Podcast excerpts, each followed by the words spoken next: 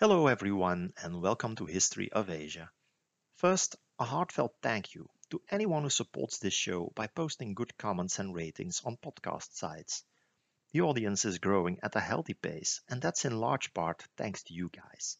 Now, before we dive into our story, let me start by asking you a strange question. To what extent is your life determined by where you were born? Ever think about that? Well, I do. Even if I lived in a next door village, my life would presumably look very different. I would not have met my wife. I'd have other hobbies, different friends that would influence my interests and values in other directions. I guess I would not be talking to you right now. It's the unbearable lightness of being, I suppose. But if I had grown up in Egypt instead of Belgium, I would not even recognize myself. And I'm not talking about hair or skin color. Not only would I be much poorer, I would likely be Muslim, have another occupation, and hold other opinions on very much any subject family, honor, love, you name it. And then to think that in this day and age, an Egyptian can get hooked on Game of Thrones just the same as any nerd in Belgium. I don't think there is any question that where you live determines who you are to a large extent. More tricky question, however, is how much of that is actually a direct result of the natural environment. How much of my character would be the result of the fact that the land I'm living on is flat and sandy and has a mild climate? Seems like a pointless question, no? It would be a fool's errand to try to disentangle the effect of geography on me from all the other influences that work on me. And I get the feeling that although there is some influence, no doubt, it will mostly be subtle or indirect. Now, would this also apply to culture then? Because culture is more or less the sum total of all our values, opinions, and behaviors combined. Well, fascinatingly, some argue that human culture is mostly determined by geography. I once had an argument with a geographer who believed this. He would say that there is always a geographical reason why a town is here and not 20 miles that way. I gotta say, I was not convinced, if for no other reason than, well, at one time there is a town here, but a hundred years later, or earlier, there isn't. St. Petersburg is now one of Russia's biggest cities, but it was built on a swamp at the expense of thousands of lives. It would probably never have come into existence if it weren't for Peter the Great's idea that his new capital should provide a window on Europe. On the other hand, how can you know such things for certain? We can't. We have no access to a control group, some parallel universe in which Peter the Great decides to stay in Europe and become a sailor. We have no way to run that experiment. Nonetheless, I think it's clear too that geography does have an important impact on history. The question is, how big? Some see it as the prime mover. Jared Diamond, for instance. In his best-selling book, Guns, Germs and Steel, he sets out to explain why certain peoples have historically come to dominate others. He argues that this was practically inevitable because in some places geography has been inducive to things like agriculture and commerce, and thereby to innovation and immunity to disease. That's why the conquistadors destroyed the empire of the Aztecs and Incas, not the other way around. Now, Diamond has received ferocious amount of criticism, but I think it's an impressive achievement. Leaving aside how true it is, there's an ability in Diamond's theory, in my view, because it refutes the notion that the advantages that certain peoples enjoy over others would be due to their greater ingenuity, in other words, to their nature or their merit. This is no minor accomplishment given how prevalent such semi-racist beliefs are, especially among people who've never had a long conversation with someone from, say, Africa or Indonesia. For as Diamond points out, it then quickly becomes plain that there is no difference in intelligence whatsoever. In a way, this is exactly the sort of prejudice that this podcast also tries to combat, albeit from a different angle. Some people have gone even further than Diamond by making grandiose predictions about world politics based on geography alone. Robert Kaplan, the man to whose famous books this episode refers, is a case in point. He and the Stratfor consulting firm give strategic advice based on geographical analysis. I personally do not believe geography determines the fate of civilizations. Earth's crust is changing, but most of the time this happens not nearly as fast as the people on it. it's kind of hard to explain a variable through something that, in comparison, is practically static. Europe and North America may have dominated the world for a couple of, couple of centuries, but this is the exception rather than the rule. In 1500, lands that are now part of the Third World were much stronger than France or Britain. Europe's power is already declining relative to China as we speak, and yet, during all this time, its geography will not have changed in any meaningful way. But that doesn't mean it is of little consequence. In the case of Arabia, the importance of location is obvious to all. If it would not sit atop huge accessible oil and gas fields, it wouldn't be near as rich as or as influential as it is today. But then again, not that long ago, it really wasn't important. And when the oil age comes to an end, it may well return to obscurity. Apart from oil, there is only one thing which makes Arabia really important, and that is the fact that it's the birthplace of a world religion.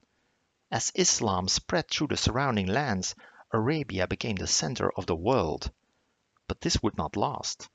Soon enough, the center of gravity shifted to the lands where the environment was more advantageous to the building of empires.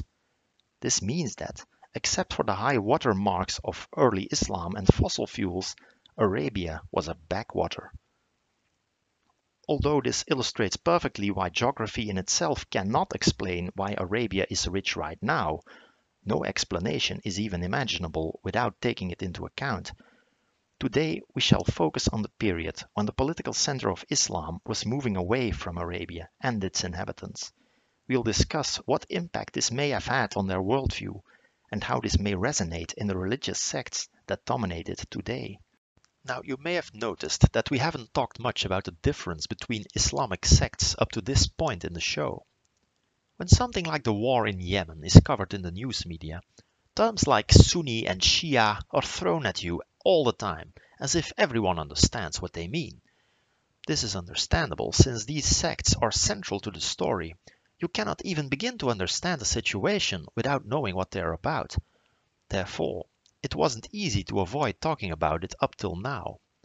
The thing is that to understand this, you have to go back to the period we will be discussing today, the centuries after the Prophet's death. Let's recapture the current religious landscape. In Saudi Arabia, and to a lesser extent in the statelets in the northeast, a strict form of Sunnism is dominant, commonly known as Wahhabism. We have discussed its rise in the previous episode. In South Arabia, you can find very different strains of Islam. Along the Yemeni and Omani coastline, most people are Sunnis as well, but they are not nearly as strict as the Wahhabis. Instead, they adhere to a more liberal Shafi school. In the Yemeni mountains, the dominant creed is Zaydism, a form of Shia Islam that you can hardly find anywhere else. The Houthis of North Yemen are among its adherents. They are allies of Saudi Arabia's great rival, Iran, which is Shia too, but of a very different sort. This explains to a large degree why there is a war going on in Yemen. It's also an important issue in Bahrain, where a Sunni elite rules over a majority of Shiites who feel discriminated against.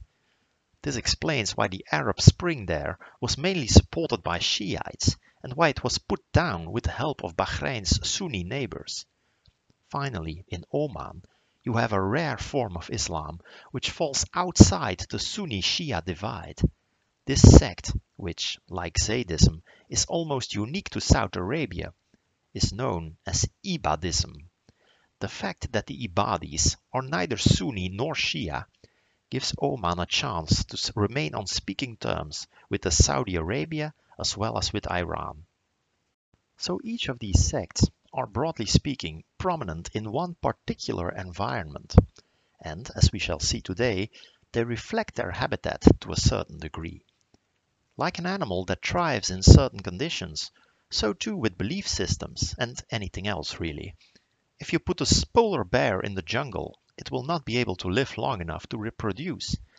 Likewise, if you adhere to a religion which teaches that, uh, say, trading is sinful then good luck trying to convert people whose livelihood depends on selling stuff. Now, I told you I would be honest about my biases. Well, here is one. Please note that this does not imply that all religious convictions are bogus. It merely offers an explanation why some thrive in certain circumstances while most others have gone extinct over there. One of these um, religions might be right for all I know, perhaps even one that has no more adherents. That's impossible to prove or to disprove. I'm an agnostic, not an atheist but I feel like the case of Arabia reinforces this Darwinian take theory on the rise and fall of religions. In the rest of the episode, I will try to explain to you why I feel this way. If you have any counter arguments, I'd love to hear them, as long as you stay polite, of course. But first, I must explain what the difference is between Shiites, Sunnis, and Ibadis. To do that, we need to return to the days when Islam was still in its infancy. When the Prophet Muhammad lived in Mecca, the city and its vicinity were dominated by the wealthy Umayyad family, who were part of the same larger tribe as Muhammad himself. This is a name you may, you may want to remember, Umayyads. This family was not particularly pleased with Muhammad's preaching, which should not surprise anyone. A new religion is rarely welcomed by the people who prosper in the status quo. When Muhammad lost his protector in Mecca, he was forced to flee to a provincial town far away called Medina. There, he successfully mediated an end to a factional dispute. This was a typical way in which leaders gained adherents in Arabia. Muhammad would be accepted as the political and religious leader of Medina. There followed a war with the town of Mecca, which ended with the Meccans opening their gates to him and his fate. After the Umayyads accepted Islam, and Muhammad's authority, their network and administrative and political expertise would make them valuable allies. That explains how they managed to maneuver themselves to the very top of the early Muslim hierarchy. This did not sit well, however, with the people of Medina, some of whom distrusted not only the later converts, but even the Meccans who had followed Muhammad to Medina. After the Prophet's death, this feud would explode over the matter of his succession. He had left no living sons, and it was unclear who should follow in his footsteps. As far as religious authority was concerned, it was clear that no one could. Muhammad had proclaimed that he was the seal of prophets, meaning that no more divine revelations could ever be made by anyone after his death. The Quran was complete, to add to it further would be a sacrilege. But what of the political endeavor that the Islamic community had also become? Muhammad had not given any instructions about his political succession either. For some tribes, this meant that the political alliance was now at an end. They had agreed to pay zakat to Muhammad, but now, as far as they were concerned, there was no one left who could lay claim to it. There were even some who proclaimed that the death of Muhammad proved that he was not truly a prophet, and they were now breaking away from Islam altogether. There were even some individuals who tried to emulate the prophet, claiming that they were in fact the new or the true prophets, and that everyone who didn't recognize this would face punishment in this life and the next. Must have been quite a disturbing moment for anyone fearful for their immortal soul. In these events, you can also see the ancient local tradition of not accepting permanent authority. Where there are few means of accumulating wealth, as tends to be the case in deserts or barren mountains, social stratification tends to be weak.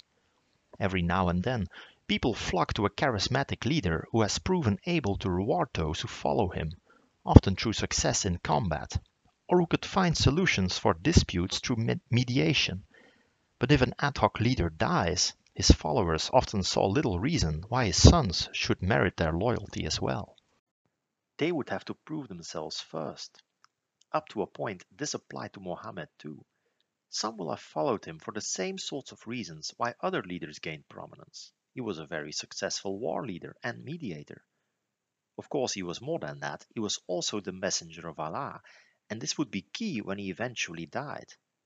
As was customary, key members of the community came together in a small gathering. There they agreed that the community of Muslims must not fall apart. So they chose a new political leader, the Caliph, who would be expected to guide them according to the principles laid down by the Prophet. They believed they had the authority to make this decision themselves without divine intervention, because the Caliph was no saint or prophet. Therefore, his designation would be a purely political matter. Since only a few prominent figures were present at the meeting, it's impossible to know how exactly this decision came about. This leaves room for speculation about the motives involved, and that divides the Islamic sects to this day. The man who would be chosen was Abu Bakr, a merchant from Mecca who was among the very first people to accept Islam. His bond with the Prophet was sealed by Muhammad's marriage to his daughter Aisha. According to Sunni tradition, Abu Bakr didn't want the job. He felt unworthy and wanted to refuse, which made him the ideal candidate because the best ruler is he who doesn't desire power, right? But of course, it's possible to fake this reluctance, especially if you can rest assured that you will then be begged to take up the task anyway. We've seen this before, right? Now, it's very hard to tell whether someone genuinely take the mantle of power out of a sense of responsibility. Please note that I do not take a position on this matter, not only because I cannot know, but also because I don't have a dog in this fight, so I intend to stay as far away from it as I possibly can. To explain the long-term consequences, however, I must mention that many Shiites suspect a sinister plot behind all this. There were multiple elements that aroused their suspicion. For one thing, what reportedly happened was that Abu Bakr became caliph because Omar, another Meccan and the main general, openly pledged his allegiance to him, taking everyone else by surprise. Abu Bakr, who was already old for the standards of the day, and when he died, just a few years later, he had named Omar his successor. But the biggest problem that Shiites have with all this is that their own favorite for the caliphate was not even present at the meeting where Abu Bakr would be chosen. This was Ali. Not only was he reportedly the first man who had accepted Islam, he was also the Prophet's nephew. Ali's father had taken care of Muhammad when he was still a boy and protected him when he started preaching. The Prophet later gave his daughter Fatima in marriage to Ali, meaning that his sons would have the Prophet's blood in their veins. Ali also had shown himself very loyal, risking his own life to save the Prophet by laying himself in his bed not to alert his enemies while Muhammad could get to safety. For all these reasons and more, many people felt that Muhammad had in fact made it plain that Ali was his designated successor. There were even rumors about a disputed incident in which the dying prophet would have asked for writing material so as to give instructions about the succession. According to these rumors, Omar would have intervened, denying this request, because the prophet would have been ailing and must not be overburdened. And besides, they had the Quran, surely that was all the guidance they needed. Shiites, however, claim that Muhammad was thereby impeded from appointing Ali as his successor, now, be that as it may, this boded ill for the post-Muhammad future, of course. Then why, you ask, was Ali not present at the meeting where the first caliph was appointed? Well, he was reportedly in Mohammed's house at the time, mourning the man who had called him his brother, while others were haggling over his rightful inheritance, or so the Shiites might put it. To take advantage of this, they consider this to be in very bad taste at best, at the time, however, the most important matter was that people from Medina witnessed with concern how their former enemies would now usurp the leadership of the growing Muslim empire. This fear grew especially under the third Caliph Uthman. This man, though himself an early follower of the Prophet, was part of the Umayyad family. These were people who had only accepted Islam when they risked being defeated by the Muslim armies. More importantly, perhaps, Uthman was accused of favoring his own kin when appointing people to key governing positions in the expanding realm. For instance, his cousin Muawiyah became governor of Syria. This nepotism provoked loud protest and eventually led to his assassination. Then it was finally Ali's turn to accede to the position of Caliph.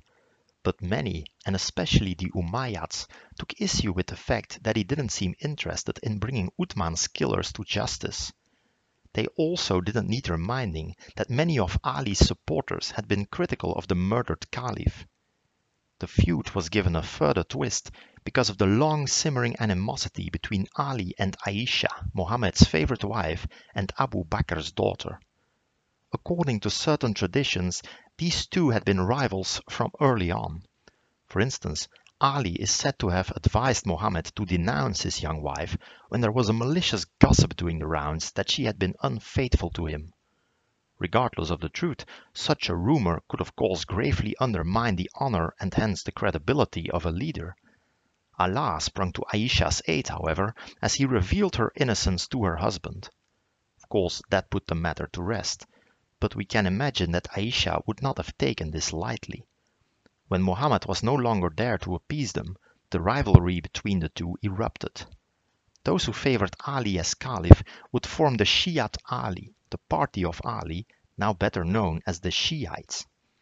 Now you understand that the religious schism between the most important Muslim sects essentially started off as a purely political discussion. In a way, it still is.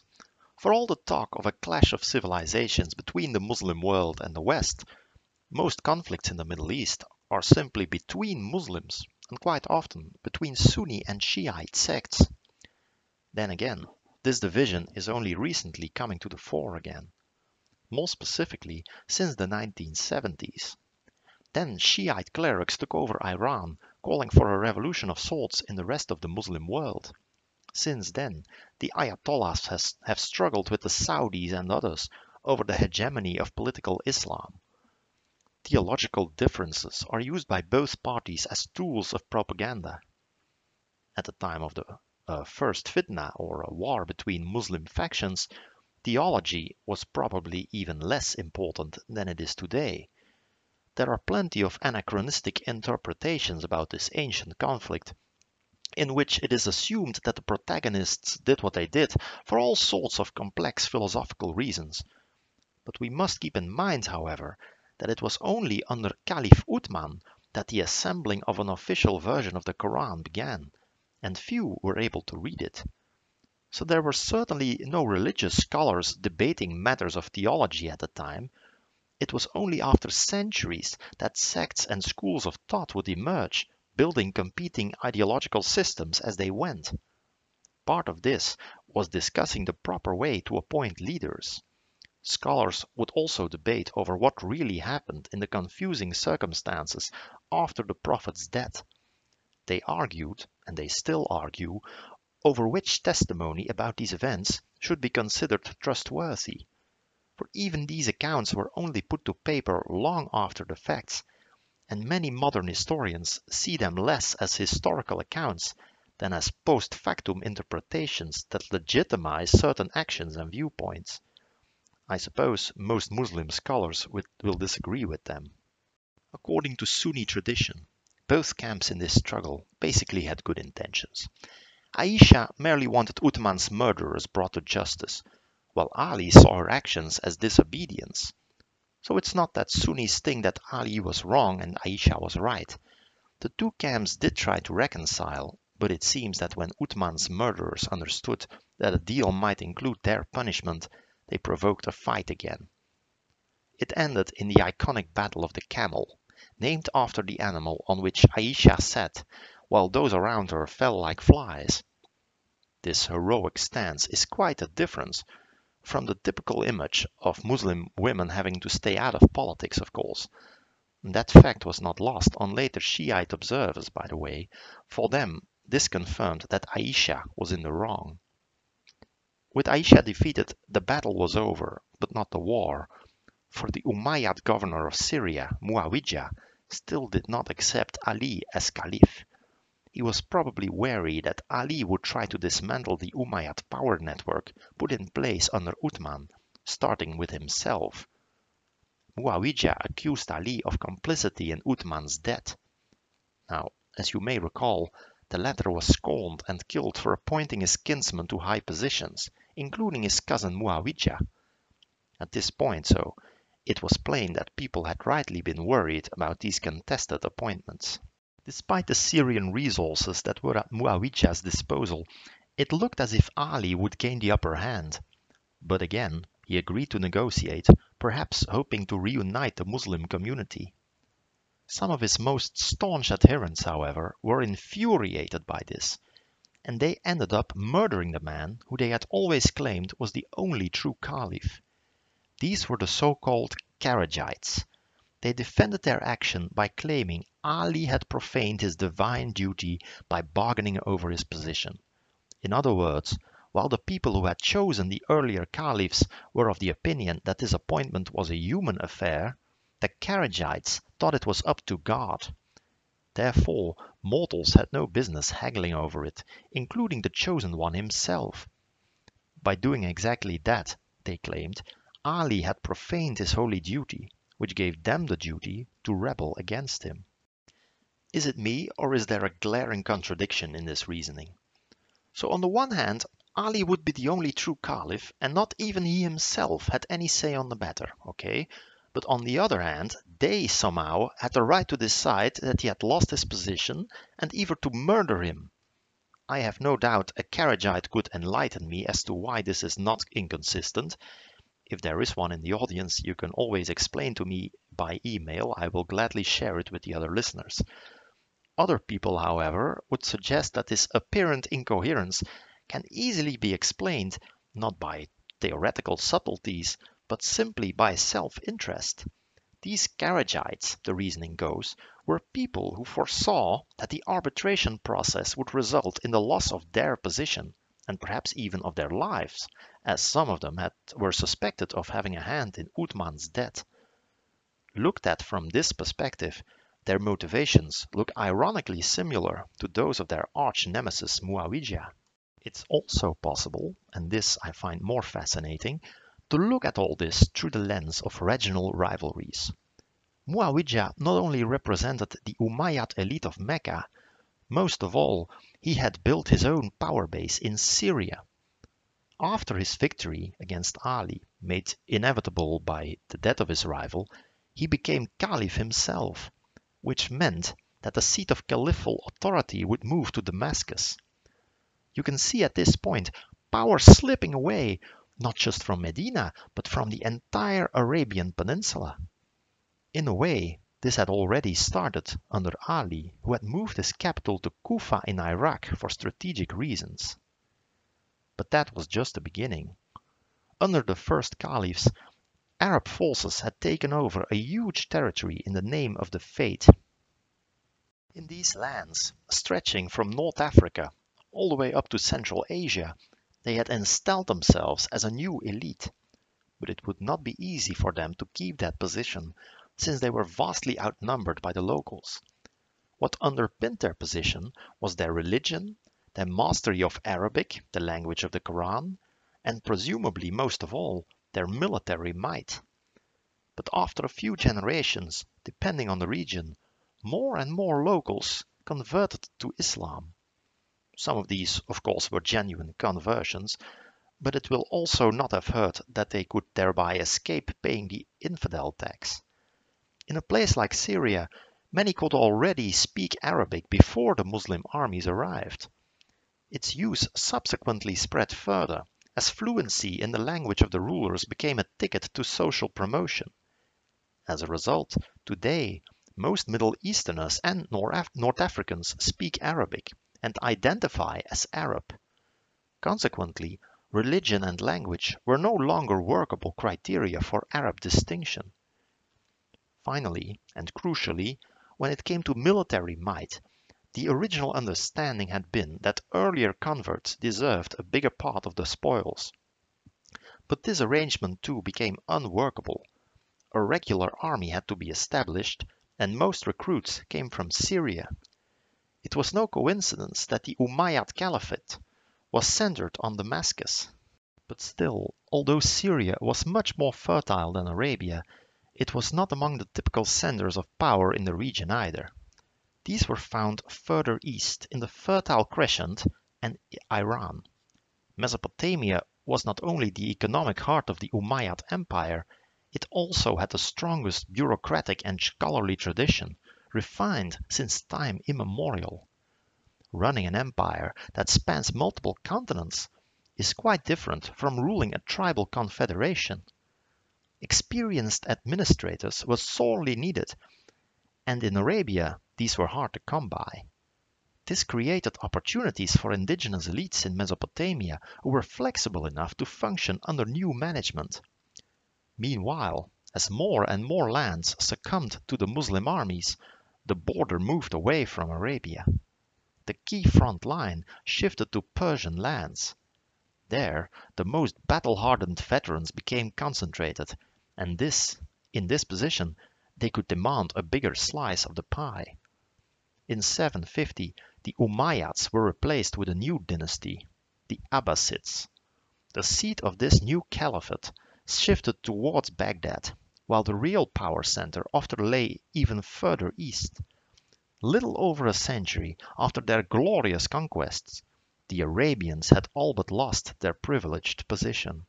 Like the Arabs who had enrolled in the conquering armies, those who had stayed behind in Arabia had profited from early imperialism as well spoils of war found their way into Arabia.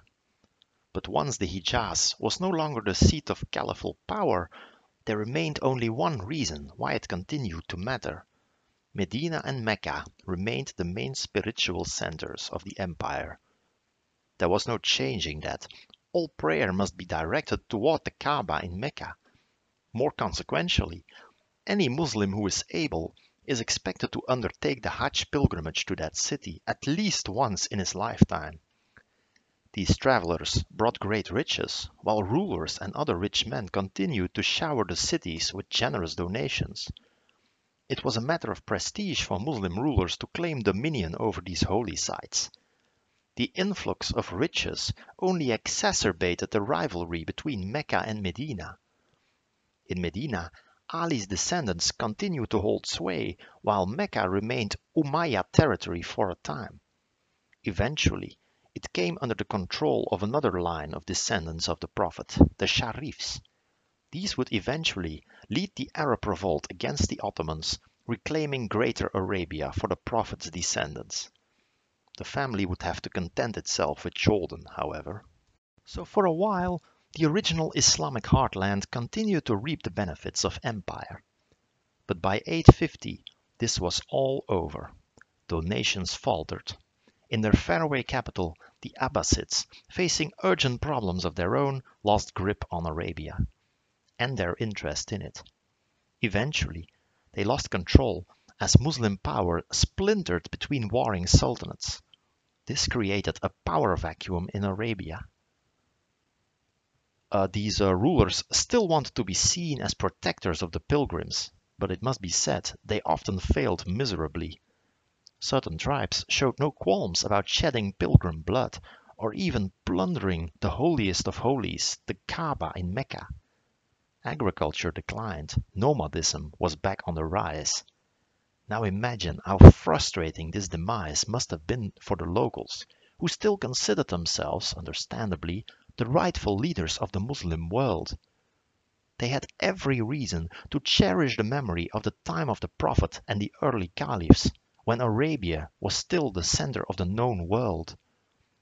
Is it going too far to suggest that perhaps it was no coincidence that in the 18th century there emerged a movement aiming for a return to those glory days in every aspect of life? From the perspective of religious Darwinism, Arabia must have offered ideal conditions for such a belief system. The decline of Islamic societies at large in relation to Christian Europe would give that nostalgia a boost, but it had been lingering there for a thousand years. After all, when Al-Wahhab started his preaching, Europe was still only a faint presence on the horizon. Since we're already giving over to speculation, why don't we take this one step further still? One might say that today we see a similar phenomenon worldwide. For complex reasons that vary from place to place, most Islamic countries and Muslim minorities are in some sort of crisis. This might create fertile ground for neoconservative movements like Salafists, who have indeed gained popularity nearly everywhere. People often point to Gulf oil money to explain that, and rightly so, But just because you spend humongous sums on a mosque, that still doesn't mean people will come.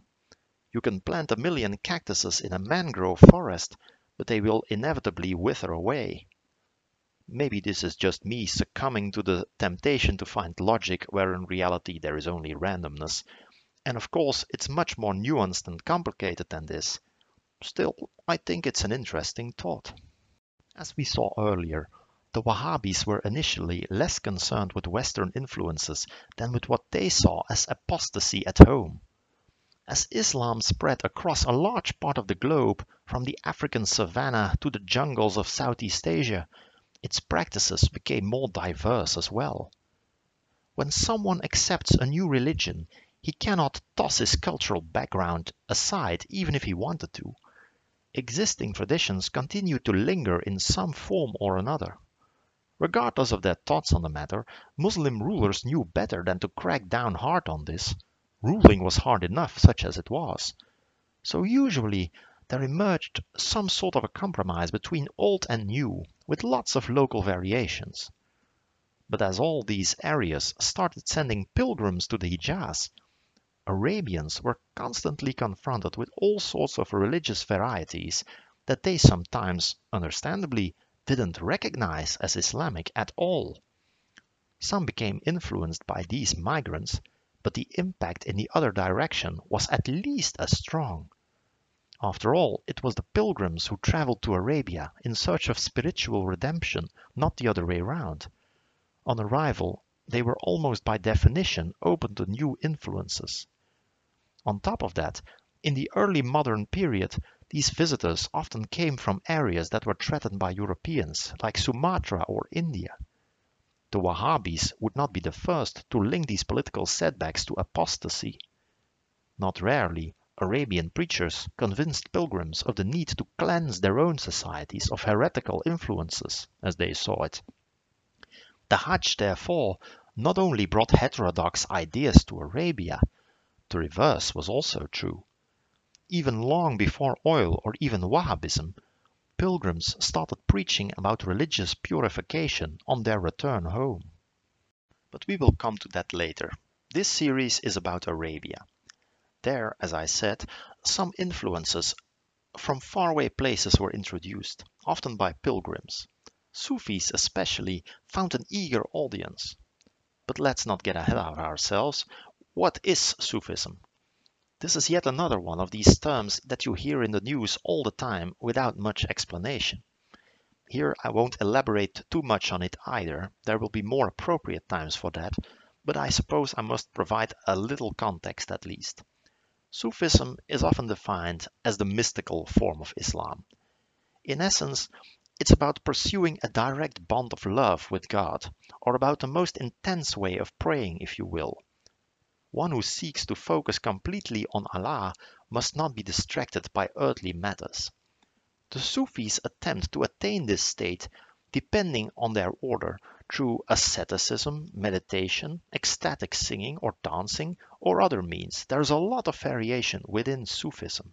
Nearly all Sufis, however, accept that they need the guidance of a Sufi master called a pir or sheikh these uh, sheikhs trace their lineage back to Muhammad through Ali, who fathered the Prophet's grandchildren.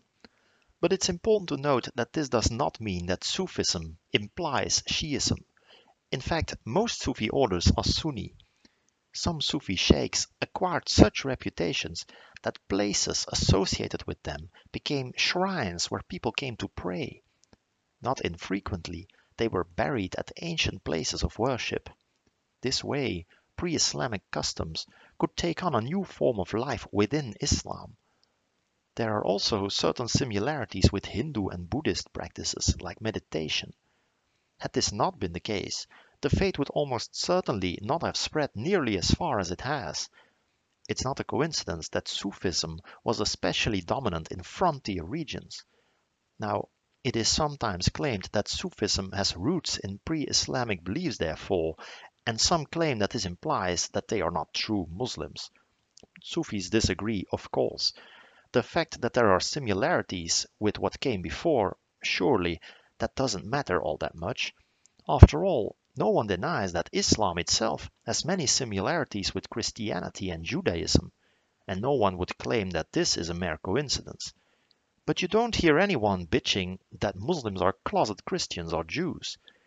So I get the feeling this issue is blown out of proportion, but I'm just a naive observer, so of course my opinion doesn't matter. Perhaps most controversial is the position of the sheikhs and the worship at sacred sites. I read a book by a scholar of Sufism who stated that these Sufi masters, like the prophets, can see signs from Allah in the universe itself. Full normal believers cannot do this, so they must turn to these people for guidance. Some legalistically minded Muslims see this as idolatry or uh, shirk, which is considered one of the gravest sins. Sufis can argue that this is a grave misunderstanding of the position of the sheikh, who simply helps the believers fulfill their religious duty. As the same scholar explains, if the Sharia deals with how the body should and should not behave, then Sufism is about the heart, about the inner faith. Some Arabians did cross that line, however, worshipping ancestors or sacred trees and stones, like before the Prophet. The fact that this happened in the birthplace of Islam made it even more upsetting to the likes of Al-Wahhab. Now, this is pure speculation, but since we're talking about geographical determinism anyway, why not show another hypothetical out there? There may be an environmental reason why Sufism took hold in a place like Arabia, and it has to do with the extreme climate. When people have sublime, or perhaps divine, experiences, this often happens when they are slapped in the face by the sheer enormity of nature, or creation, if you will. Apparently, when confronted with the vastness of the ocean or of mountain ranges, you can get a feeling that can perhaps best be described as pleasant despair. You get a sense of how insignificant and fragile you are as a human being compared to this huge thing around you, whether you call it nature or the universe or signs from God.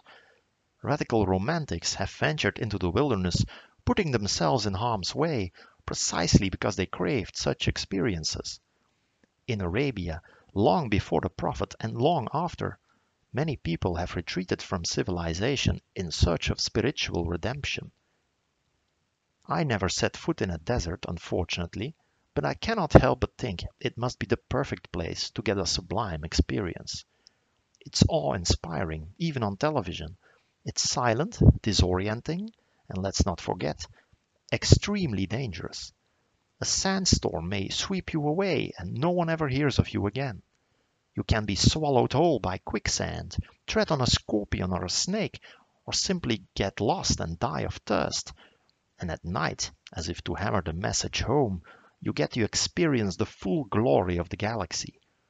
It makes you feel very small, as the famous Sufi poet Rumi would say, the worst idol is your own ego.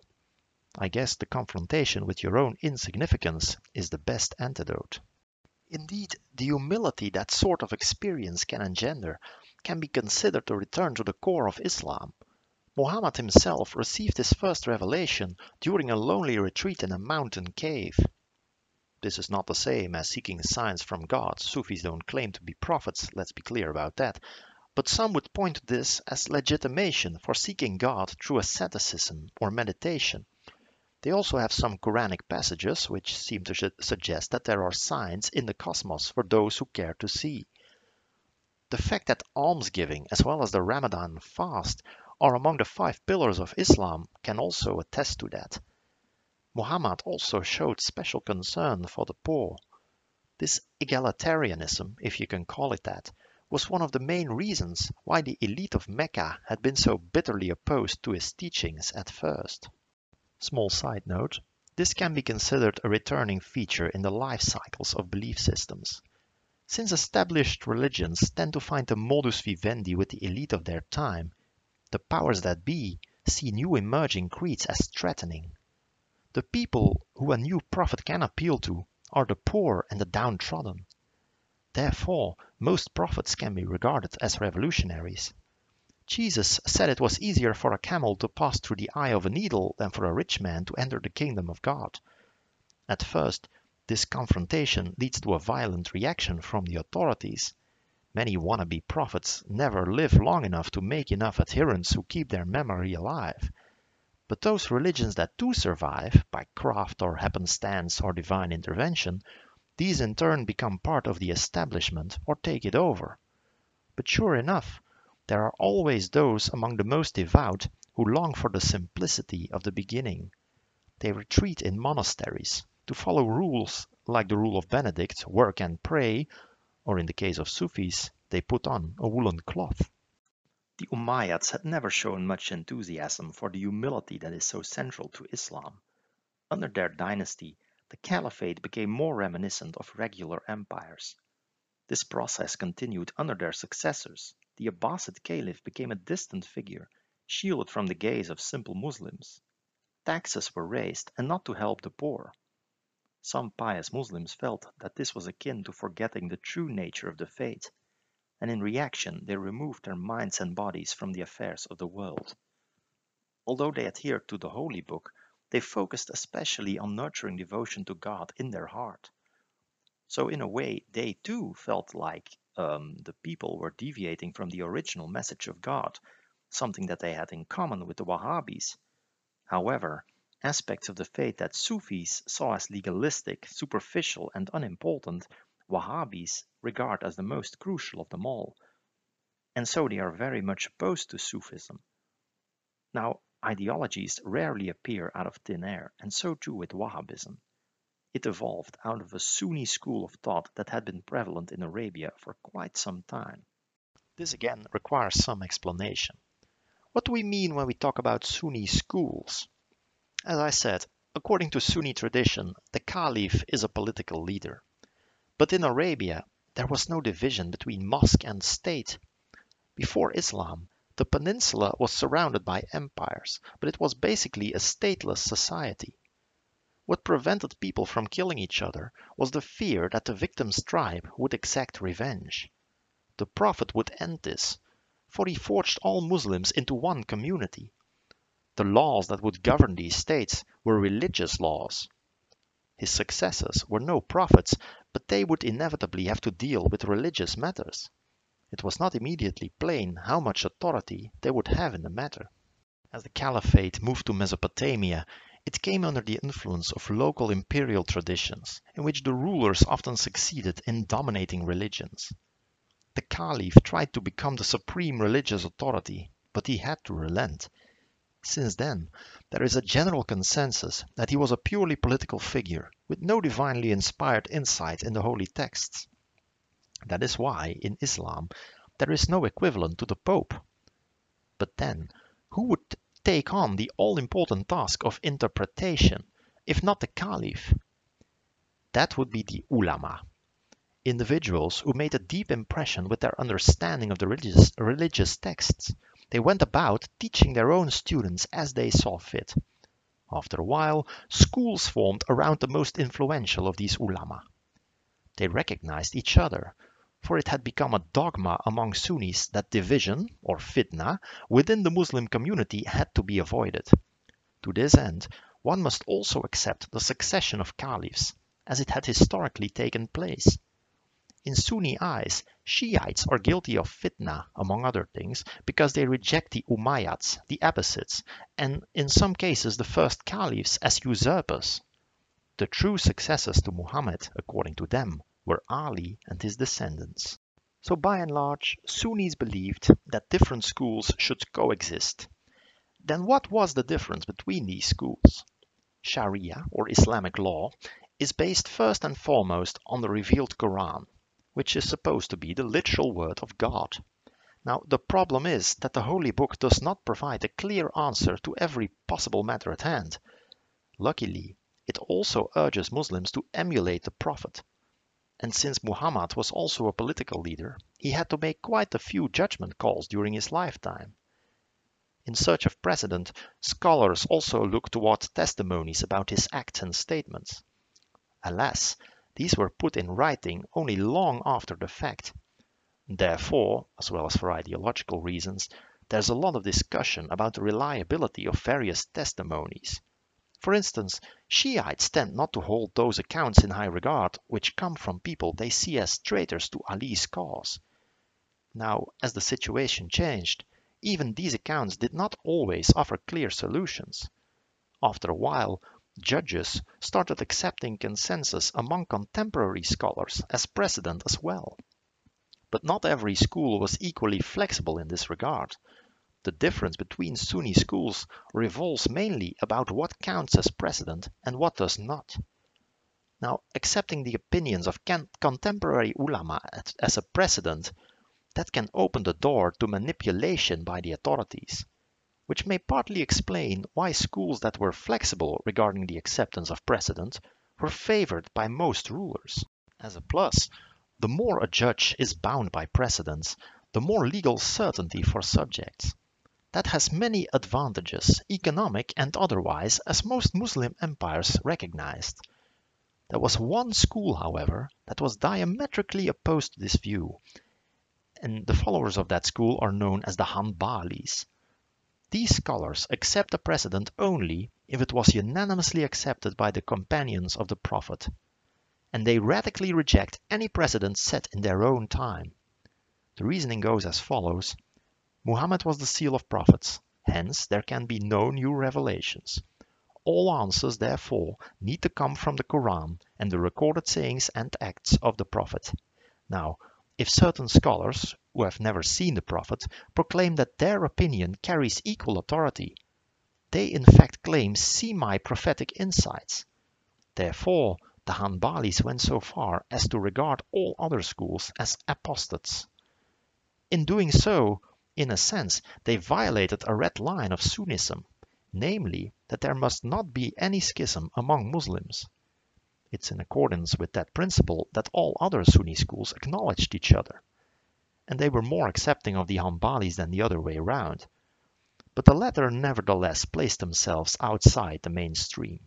Related to this matter is that you can take too much liberty with interpreting a text. Thereby, you in effect add a new a law of your own, thereby transgressing a sacred boundary. The question becomes then where these boundaries lie. The safest, or the most simplistic answer perhaps, is to pretend like there is no need for interpretation whatsoever. You just have to stick to the text at hand. But then what do you do when confronted with situations that the Quran or the recorded acts of the Prophet don't tackle, at least not unambiguously? There is, unsurprisingly, little guidance in those texts on uh, whether television or radio should be permitted. There is no law that literally forbids it, but some have nevertheless claimed that TV is akin to making idolatrous images. Radio shows sometimes feature music, which some would argue distracts from prayer. Same thing with whether women can drive a car, or men for that matter. All these issues have, by the way, been actual points of serious controversy in uh, Saudi Arabia. Under King Faisal, as you will recall, there were protests against the opening of TV stations. King Abdelaziz fell out with his Wahhabi brothers over his fondness of radio, and only very recently women are allowed to drive. You often hear people mock this whole discussion. Isn't that silly, living in the internet age and still deciding what is permitted or not based on an ancient text? It's important, I think, to be aware that this is not unique to Islam. The American Constitution, for instance, was written by slaveholders who lived centuries ago. Although it is not strictly speaking sacred, it's almost treated as such. Laws that have been approved by majorities of representatives are mercilessly struck down if they are deemed unconstitutional by the Supreme Court. And its justices, too, are divided on how to interpret their sacred text in air quotes. There are those who think that only the original meaning should be taken into account. The late Antonin Scalia was a distinctive specimen of this group. In its obituary of the justice, The Economist summed up its, his attitude concerning the Constitution as follows, It meant what it said. Less conservative colleagues see the document as more of a living thing. For instance, the Second Amendment notoriously proclaims the right to bear arms. Now, this can seem straightforward at first sight, but on closer inspection it is anything but. Does this mean that uh, any psychopath has the unalienable right to take a super contagious weapon from, uh, I don't know, a lab in Wuhan and carry it into an American football stadium in a plastic bag? Or, at the other end of the spectrum, should we take into account that this text was written in the context of a frontier society, where there was no police capable of providing security? Since these conditions no longer apply, you might then conclude that the right to own weapons is counterproductive to the goal of the law, being to keep people safe. I don't think it's hard to see that both these viewpoints are in a way problematic. How can anyone know what someone's intent was when he wrote something hundreds of years ago? The mind of the other is impenetrable to us, especially if that other lived in a completely different world than we do. The meaning of words changes over time, especially when we're talking centuries. And some words can have multiple meanings. There is a Family Guy episode in which the founding fathers had put up a pair of bear arms on their wall they liked it so much that they decided to put the right to bear arms into the Constitution. It means what it says, right? On the other hand, by what authority and by what method can someone determine what new meaning a phrase should get? If it is taken out of context entirely. As critiques of this approach rightly point out, that leaves the whole process open to cherry picking. It's not a coincidence that judges with a conservative viewpoint on concrete issues tend to be so-called originalists like Scalia. But then, what's the point in having a constitution in the first place? Considering this, it becomes harder to dismiss the disputes between Islamic judges. One man interprets the meaning of the word idol, the other ponders the meaning of the word arms. But there is a difference, of course. Antonin Scalia got along famously with his most liberal colleague, Ruth Bader Ginsburg, the notorious RBG, but when discussing religious texts, instead of laws of men, the discussion becomes so much more bitter. Taking too much liberty with the word of God, that is, in the eyes of some, nothing short of blasphemy. Hard to stay friends after a slur of that magnitude.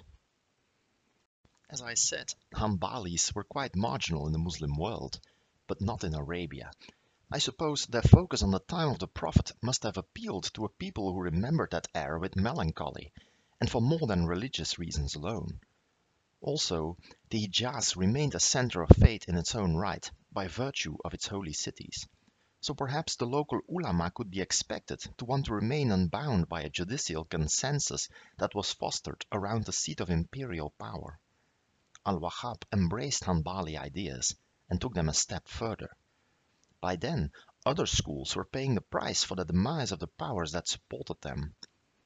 Thanks to their alliance with the Saudi royal family, the Wahhabis acquired a lasting dominance over the courts. As a consequence, judges in Saudi Arabia have broad leeway in their judgments. They are not bound by precedent. This leads to unpredictability and legal uncertainty, which is probably not appealing to investors. This might well be a serious economic handicap for the kingdom as it tries to diversify its economy. This unwillingness to accept religious authority was also a reflection of Arabian political culture. The sheikhs could hardly expect blind obedience from their tribesmen. Now, in theory, Islam had superseded tribal rivalries, but in reality, it often added an ideological layer on top. Just consider the feuds between the Umayyads and their enemies.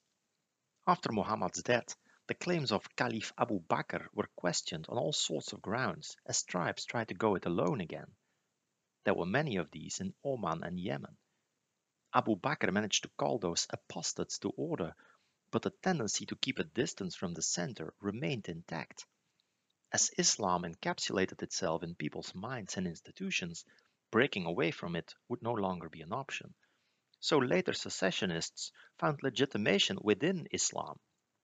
In the ninth century, Shiites and Kharijites had given up on their efforts to claim the caliphate. Those close to the imperial heartland tended to retreat from politics altogether. Those that did not want to relinquish their positions of power often chose to defect to the Sunni camp, like the Sharifs of Mecca. In remote areas, however, there was another option available to them. There, Shiites and Kharijites supported breakaway movements. Or you might say that conversely, separatists invoked sectarian ideologies to explain their political actions. The Zaydis of Yemen and the Ibadis of Oman are both spiritual heirs to the Kharijites. The Ibadis are even a direct offshoot of this sect.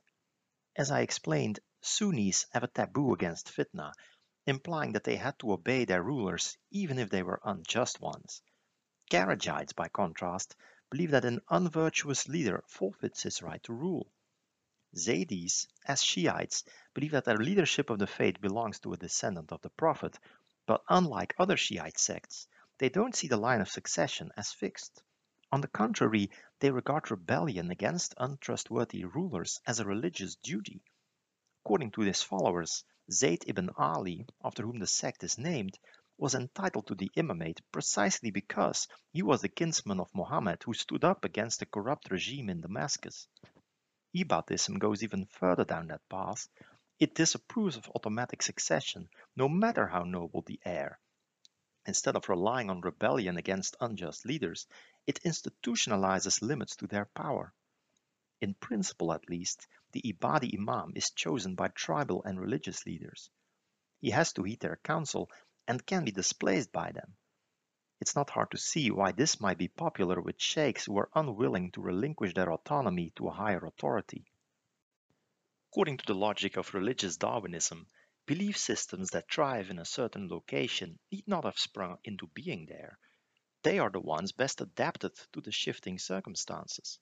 Sometimes an imported species turns out to have no natural enemies in a certain ecosystem. Today, Zaydism and Ibadism are prominent in Yemen and Oman respectively, but they didn't originate there.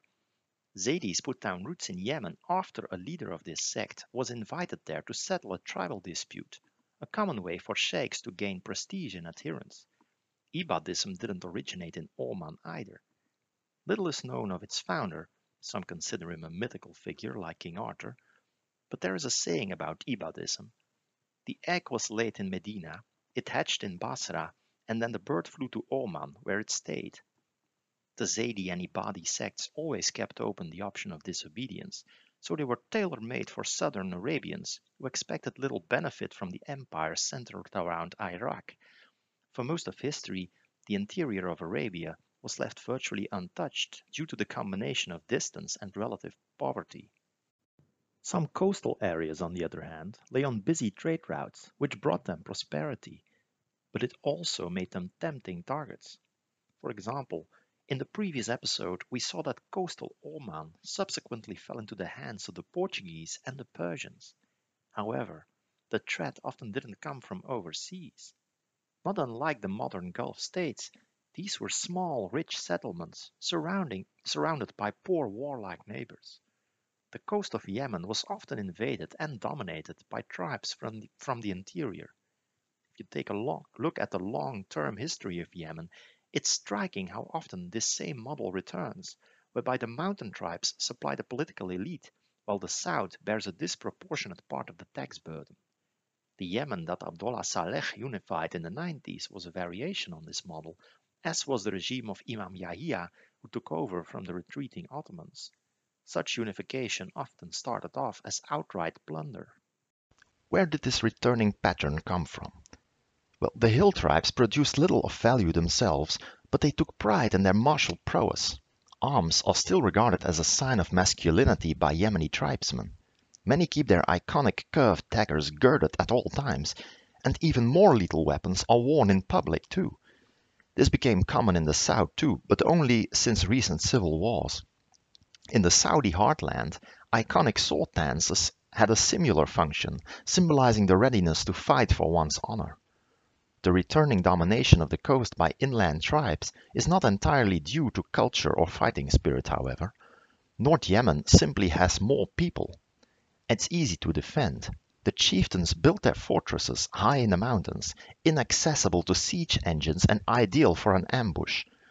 While the northerners could escape foreign domination by retreating there and using their fighting skills and knowledge of the terrain, southerners could escape by sea, which they often did. When times were bad, Yemenis and Omanis have often left their homeland to try and make their fortune abroad. They had another means of defending themselves though, namely, with the help of outside powers. Invaders from overseas, such as the British and the Ottomans, often had more military assets, and they were able to protect the lowlands against the mountain tribes. Perhaps many in South Yemen still hope that this role might now be filled by the UAE. Since these foreigners tended to adhere to liberal Sunni schools like Shafi'ism, this became embedded on the Yemeni coast. There were other reasons why the South Arabian coast is mostly Sunni to this day. Many Yemenis and Omanis traveled to other Muslim lands, and in most of these, Sunnism was the creed of the land. Many of their trading partners were Sunni too, so while the tribes of the interior made political hay from adopting deviant or defiant sects, the opposite was true for the coast, who had an interest in tolerance and in staying on good terms with major powers who might come to their aid someday. We saw examples of this earlier, although we didn't cast them in this particular light. You will recall that people from places like Muscat and Jeddah were unhappy with Wahhabis trying to force their intolerant creed upon them. Inversely, such religious differences provided propaganda opportunities for the forces of the interior too, when they wanted to plunder or overtake prosperous trading settlements. For instance, the heavy taxation of the Yemeni south has been explained as an infidel tax. The plundering of Shia regions in East Arabia and Iraq by Wahhabis was presented as a holy war. And yet, these religious differences are rarely the first cause of conflict. After centuries of contact in Yemen, Zaydism has grown so close to Shafi Sunnism that it is sometimes referred to as the fifth school of Sunnism. The dogmatic differences between them are incomparably less significant than between, say, Wahhabism and the Shiite sect that dominates in Iran. This attests to the fact that Yemenis can be just as pragmatic as Omanis, and why not? Until the 1970s, Yemeni Sunnis and Shiites used to pray side by side in the same mosques. It was only with the rise of political Islam and the Cold War between Iran and Saudi Arabia that sectarian relations became more hostile. But sectarianism in Yemen has rarely been a reason for fighting in the first place. Rather, it offers an excuse for fighting over more profane matters like money or influence. The Houthi insurrection is a case in point, I think. So it is not that religion has led to the division of Yemen, far from it. But the opposite might be partly true for Oman. Ibadis accentuate equality even more than other Islamic sects, and this may have helped smoothen the differences between tribesmen and other Omanis after the country was unified by the Imam. The ideas behind Ibadism are also much less warlike than those of Zaydism. The latter, as you'll recall, praises rebellion against tyranny. The Ibadis, by contrast, split off from the other Kharijites precisely because they opted for reconciliation with rival sects. They even embraced the idea that sectarian differences must never be solved by bloodshed, which could not be further from the original Kharijite attitude. This conciliatory focus fitted Omani customs and interests. The sea trade had always been in the Omani's blood. It's telling that Sindbad the sailor, you know, from the epic tales of A Thousand and One Nights, he came from the Omani town of Sohar. These trading communities didn't want matters of faith getting in the way of a good business opportunity. A sect that stressed tolerance and deal making was just what the doctor ordered. One might also argue that, reversely, Ibadism would strengthen the culture of compromise in following centuries. The election of the Imam provides a means of sharing power. Now, this is not a transparent democratic process or anything, the procedures are kept vague on purpose and practices vary. But what usually happened was that before the election of a new imam, tribal and religious leaders had to be consulted. The ruler, the ruler himself could also let his choice become known, either before his death or through a written will. Even afterwards, the imam was not supposed to rule in a dictatorial manner. He must consult with his advisors, as Mohammed himself had done.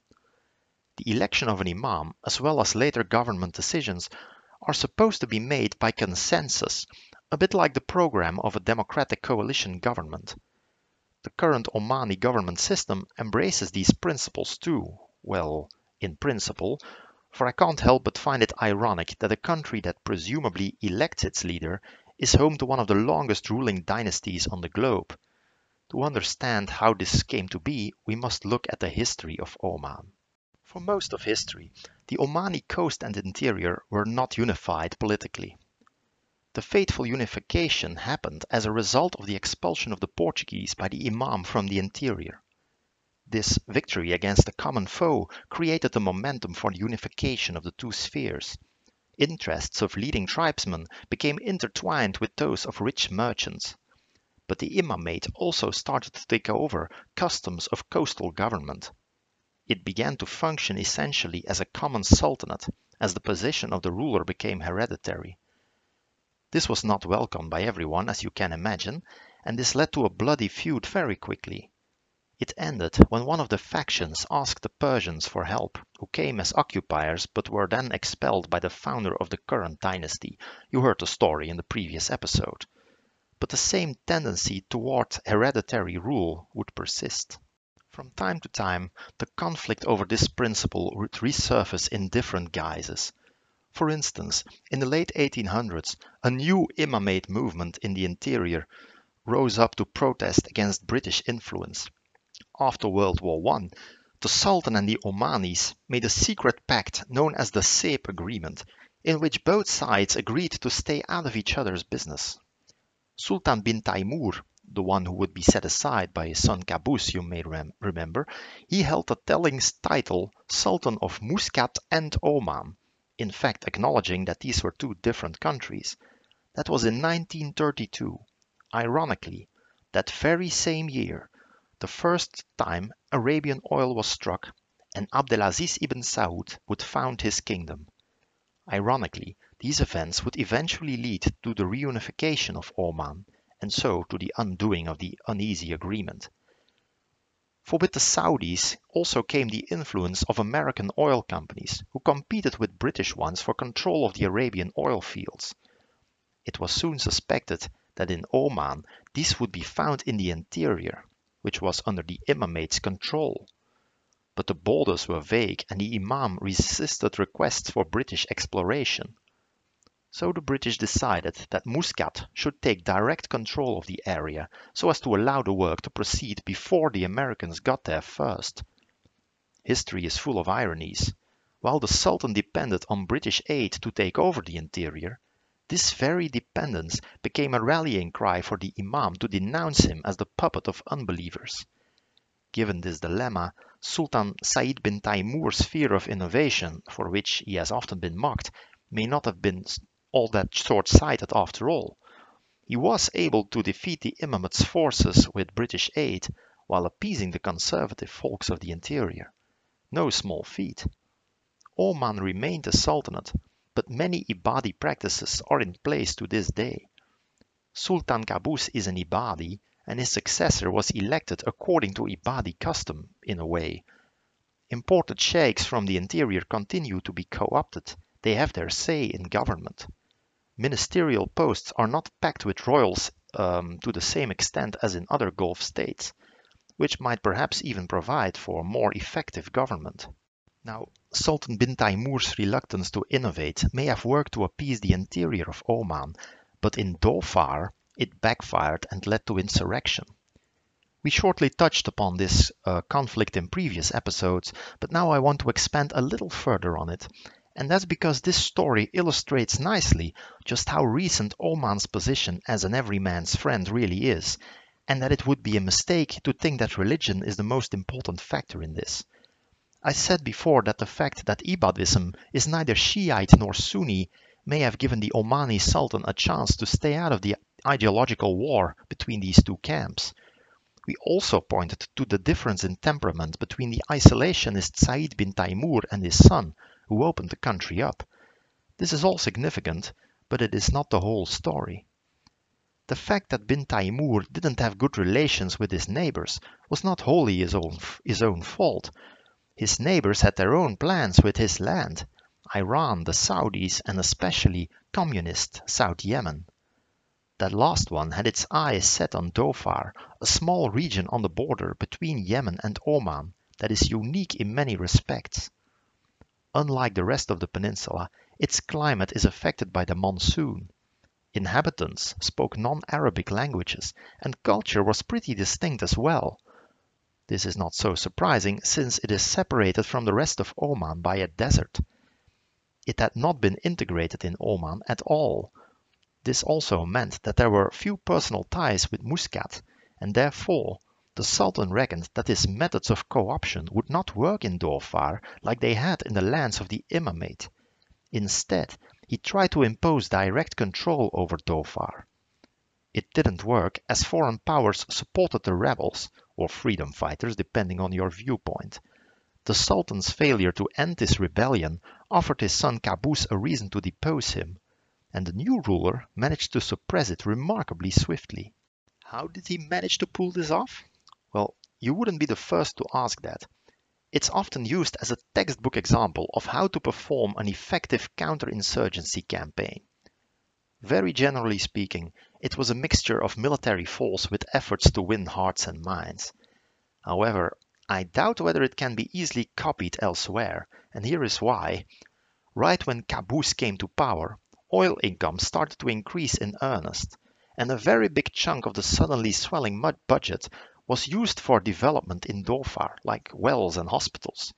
So the Omani state now became a source of wealth instead of an extractor of riches at least for those who pledged loyalty to the Sultan. That is kind of hard to copy in a poor state like Yemen. Another important game changer was winning over the former backers of the rebels, like Saudi Arabia and communist South Yemen. Qaboos even managed to get military support from the Iranian Shah. In the past, the international dimension of the conflict had worked to Oman's disadvantage. Now the opposite happens. This, you might say, was the crowning achievement of the consensual approach that befitted Oman. After all, a man without friends is a man without power. But it takes two to be friends.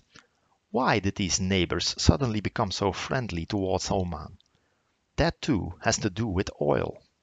Oman covers one side of the Strait of Hormuz, the narrow passageway between the Persian Gulf and the Indian Ocean. For most members of the Gulf Cooperation Council, this was the only route to the open sea. At some point, over 40% of sea-traded oil passed through this narrow corridor. Oman acts as its gatekeeper, together with Iran, which controls the other side of the strait. Now, being the pariah that it is, you might think that Tehran would be tempted to block the access now and then so as to apply pressure. But in reality, it avoids this like the plague since the lion's share of its own trade passes through the strait as well. So despite their differences, all major players in the region now have an important stake in Oman's stability, as do countless overseas nations that rely on Gulf oil.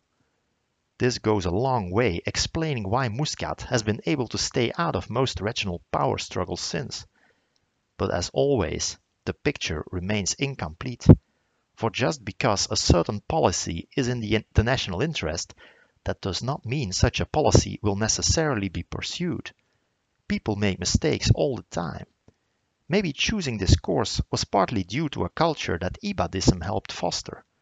And as we saw, maybe the fact that this religion took root in Oman was in turn thanks to its particular environment. It's the story of the chicken and the Ibadi egg. Time to wrap things up. Today I have attempted to explain the religious landscape of Arabia through a lens of geography and rational choice. Certain religions were adopted because it fitted interests and cultures of locals, which were in turn determined by their environment. Oman borders a strategic sea lane that offers opportunities for trade, but trade and intolerance don't mix. Abracadabra, a tolerant creed is adopted, intolerant ones die on the vine. I'm not gonna lie, I find this a tempting approach because it seems to provide so much clarity. But we have to be honest, this is a mirage. Religion has a life of its own. Individuals can choose to accept or reject them. And this is not so much a choice based on narrow self-interest. It's way more murky and complicated than that. And, as I warned already in the intro to this episode, the impact of certain environmental factors depends on other things, which change over time. One moment, Muscat was an ideal position uh, as a trading hub. Next thing you know, the Suez Canal opens up, and it's left out of the action by the British. In short, geography provides some answers, but it's far from the whole story. That is the problem with Jared Diamond's Guns, Germs and Steel, in my humble opinion. The man offers some brilliant insights. It's just that he presents them as if they solve the whole puzzle. This gives the false impression that actual people don't have agency at all. And hence, critics have argued that this absolves colonizers and the like, for it presents their acts as inevitable. I think this is way too harsh. Explaining why the Spanish could conquer the Aztec Empire is not the same as saying that they were right to do so. Just because you can doesn't mean you must. Diamond might have avoided this harsh criticism, perhaps, if he had been a wee bit more humble. But then, perhaps, his work would not have attracted the attention that it did. In fact, I struggle with this dilemma myself all the time. On the one hand, I want to give you clear explanations for the world we live in. And I want to find them myself too. But on the other, I have to acknowledge that there is no such thing as a prime mover like geography. There are many ways of looking at history, all of them flawed, but some are more flawed than others. And I still think that overemphasizing geography a bit, that's far from the worst thinkable viewpoint. But tell you what, in the next episode, I'll follow a completely different approach. Equally valid, equally flawed. Can't wait. Until then, bye.